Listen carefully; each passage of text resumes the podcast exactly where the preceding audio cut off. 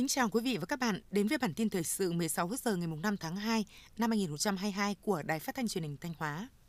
Sáng ngày 5 tháng 2, tức mùng 5 Tết nhâm dần 2022, đồng chí Đỗ Trọng Hưng, Ủy viên Trung Đảng, Bí thư tỉnh ủy, Chủ tịch Hội đồng nhân dân tỉnh đã tới dự lễ gia quân triển khai kế hoạch sản xuất và chúc Tết đầu năm nhâm dần tại công ty cổ phần Tiên Sơn, công ty trách nhiệm hữu hạn xi măng Long Sơn, công ty cổ phần xi măng Bỉm Sơn, thị xã Bỉm Sơn. Trong không khí những ngày đầu xuân mới nhâm dần 2022, tới dự lễ gia quân triển khai kế hoạch năm 2022 tại công ty cổ phần xi măng Bỉm Sơn, đồng chí Bí thư tỉnh ủy Đỗ Trọng Hưng đã gửi những lời chúc tốt đẹp nhất và biểu dương những nỗ lực cố gắng của ban lãnh đạo cùng toàn thể cán bộ công nhân, người lao động, công ty cổ phần xi măng Bỉm Sơn đạt được trong năm 2021. Trước yêu cầu phát triển của tỉnh trong năm 2022, đồng chí Bí thư tỉnh ủy Đỗ Trọng Hưng đề nghị ban lãnh đạo cùng toàn thể cán bộ công nhân viên, người lao động công ty thực hiện tốt công tác phòng chống dịch COVID-19, thực hiện tốt công tác tiêm chủng vaccine, tiếp tục triển khai, thực hiện có hiệu quả các phương án, kế hoạch sản xuất kinh doanh an toàn hiệu quả, phù hợp với yêu cầu phòng chống dịch COVID-19. Tới dự lễ gia quân, triển khai kế hoạch sản xuất đầu năm tại công ty cổ phần Tiên Sơn, đồng chí Bí thư tỉnh ủy Đỗ Trọng Hưng chúc mừng ghi nhận, biểu dương những nỗ lực cố gắng và đánh giá cao những thành tích mà tập thể cán bộ công nhân người lao động công ty cổ phần Tiên Sơn đạt được trong năm 2021 đồng chí Bí thư tỉnh ủy nhấn mạnh, sau gần 30 năm đi vào hoạt động, với sự đoàn kết nỗ lực phấn đấu của cán bộ người lao động, công ty đã không ngừng phát triển lớn mạnh, trở thành doanh nghiệp may xuất khẩu lớn mạnh của tỉnh và khu vực Bắc Trung Bộ. Tại công ty trách nhiệm hữu hạn xi măng Long Sơn, đồng chí Bí thư tỉnh ủy Đỗ Trọng Hưng vui mừng được biết với mục tiêu trở thành một trong những nhà máy sản xuất xi măng hàng đầu của cả nước. Đồng chí Bí thư tỉnh ủy tin tưởng rằng phát huy những thành tích kết quả đã đạt được trong những năm qua, đội ngũ cán bộ công nhân viên và người lao động công ty trách nhiệm hữu hạn xi măng Long Sơn tiếp tục nỗ lực cố gắng và đạt được nhiều thành tích xuất sắc hơn nữa, thực hiện thành công mục tiêu trở thành một trong những nhà máy sản xuất xi măng hàng đầu của cả nước. Hòa trong không khí gia quân sản xuất đầu năm của các đơn vị doanh nghiệp trong tỉnh, sáng ngày 5 tháng 2, đồng chí Lại Thế Nguyên, Phó Bí thư Thường trực Tỉnh ủy, Trường đoàn đại biểu Quốc hội tỉnh đã đến dự lễ gia quân sản xuất đầu năm 2022 tại công ty trách nhiệm hữu hạn Mi Giang Nghi Sơn và Tổng công ty đầu tư xây dựng và thương mại Anh Phát. Phát biểu tại buổi lễ gia quân, đồng chí Lại Thế Nguyên, Phó Bí thư Thường trực Tỉnh ủy, Trường đoàn đại biểu Quốc hội tỉnh gửi lời chúc mừng tốt đẹp nhất đến toàn thể cán bộ công nhân viên Tổng công ty đầu tư xây dựng và thương mại Anh Phát. Chúc tổng công ty tiếp tục gặt hái được nhiều thành công hơn nữa trong năm 2022 và những năm tiếp theo. Đồng chí Phó Bí thư Thường trực Tỉnh ủy vui mừng phấn khởi bởi những người con quê hương Thanh Hóa đã góp vốn thành lập công ty và ghi nhận những kết quả mà công ty đã đạt được trong năm 2021 đồng thời mong muốn đội ngũ lãnh đạo công ty tập trung đổi mới, sáng tạo trong kế hoạch phát triển, tăng năng suất lao động để phấn đấu, hoàn thành xuất sắc mục tiêu kế hoạch sản xuất kinh doanh năm 2022. Đến thăm chúc Tết cán bộ công chức, viên chức ban quản lý khu kinh tế Nghi Sơn và các khu công nghiệp tỉnh Thanh Hóa. Đồng chí Phó Bí thư Thường trực tỉnh ủy ghi nhận và đánh giá cao những kết quả mà ban quản lý đạt được trong năm 2021 đồng thời khẳng định vai trò của ban quản lý trong việc quản lý nhà nước, thu hút các doanh nghiệp vào đầu tư tại khu kinh tế Nghi Sơn và các khu công nghiệp trên địa bàn tỉnh. Đồng chí Phó Bí thư Thường trực Tỉnh ủy đề nghị ban quản lý cần làm tốt hơn nữa trong quản lý nhà nước tại khu kinh tế Nghi Sơn và các khu công nghiệp trên địa bàn tỉnh để tạo môi trường đầu tư thông thoáng hấp dẫn, thu hút nhiều doanh nghiệp đầu tư vào tỉnh. Trong đó cần chú trọng thu hút những dự án lớn công nghệ cao, Nhân dịp này, đồng chí Lại Thế Nguyên, Phó Bí thư Thường trực Tỉnh ủy, Trường đoàn đại biểu Quốc hội tỉnh và đoàn công tác đã trồng cây lưu niệm tại công ty trách nhiệm hữu hạn Misa Nghi Sơn và Tổng công ty đầu tư xây dựng và thương mại Anh Phát. Tỉnh Thanh Hóa quyết định thành lập ban chỉ đạo xây dựng đề án sắp nhập huyện Đông Sơn vào thành phố Thanh Hóa gồm 16 thành viên do ông Đỗ Minh Tuấn, Chủ tịch Ủy ban nhân dân tỉnh làm trưởng ban. Ban chỉ đạo có nhiệm vụ xây dựng đề án sắp nhập huyện Đông Sơn vào thành phố Thanh Hóa, trình Ban Thường vụ tỉnh ủy trong tháng 8 năm 2022. Đề án xây dựng và phát triển thành phố Thanh Hóa đến năm 2030, tầm nhìn đến năm 2045, xác định mục tiêu chung là xây dựng phát triển thành phố Thanh Hóa toàn diện, nhanh và bền vững, trở thành một trong những trung tâm tài chính, thương mại, du lịch, khoa học công nghệ, công nghiệp, công nghệ cao, y tế, văn hóa thể thao, giáo dục đào tạo của vùng Bắc Trung Bộ và Nam Bắc Bộ, phấn đấu đến năm 2030 là một trong năm thành phố trực thuộc tỉnh dẫn đầu cả nước, đến năm 2045 trở thành thành phố thông minh, văn minh hiện đại, thu nhập cao.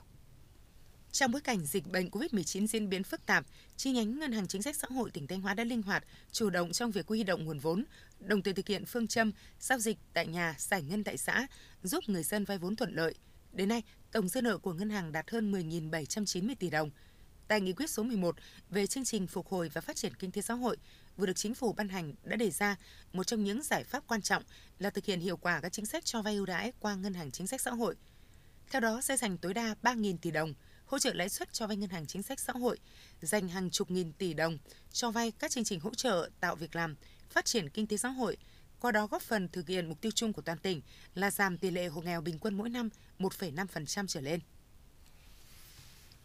Tỉnh Thanh Hóa đặt mục tiêu phấn đấu đến năm 2025 sẽ có ít nhất 559 sản phẩm ô cốp được công nhận đạt từ 3 sao trở lên, trong đó có 5 sản phẩm ô cốp đạt 5 sao, củng cố và nâng cấp ít nhất 50% sản phẩm ô cốp đã được đánh giá và phân hạng. Phấn đấu bình quân mỗi huyện thị xã thành phố có một điểm giới thiệu và bán sản phẩm ô cốp. Tiếp theo là phần tin trong nước. Trong năm 2022, tổng kế hoạch vốn đầu tư nguồn ngân sách nhà nước đã giao là trên 549.690 tỷ đồng, trong đó kế hoạch vốn do Thủ tướng Chính phủ giao là trên 518.105 tỷ đồng. Tính đến hết tháng 1 năm 2022, tổng số vốn đã phân bổ chi tiết đạt trên 396.315 tỷ đồng, bằng 76,49% kế hoạch vốn Thủ tướng Chính phủ giao.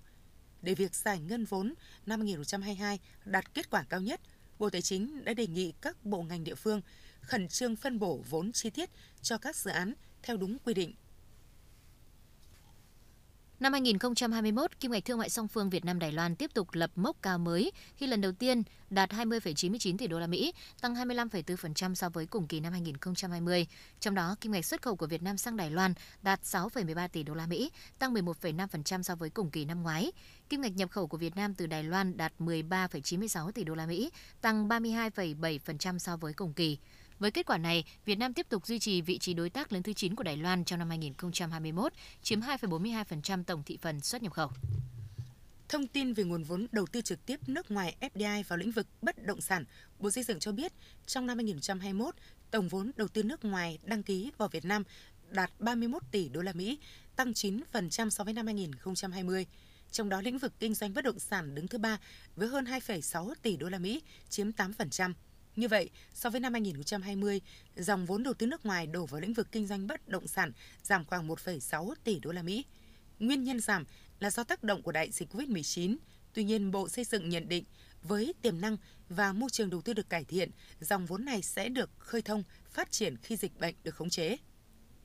Theo công ty cổ phần thanh toán quốc gia Việt Nam Napas, đã có 8 ngân hàng và công ty tài chính sẵn sàng phát hành thẻ tín dụng nội địa trên thị trường. Ngoài ra, căn cứ nhu cầu của thị trường, Navas đã phối hợp với Ngân hàng Thương mại Cổ phần Công thương Việt Nam Vietinbank và Ngân hàng Nông nghiệp và Phát triển Nông thôn Việt Nam Agribank phát triển sản phẩm thẻ chip đa ứng dụng ghi nợ tín dụng.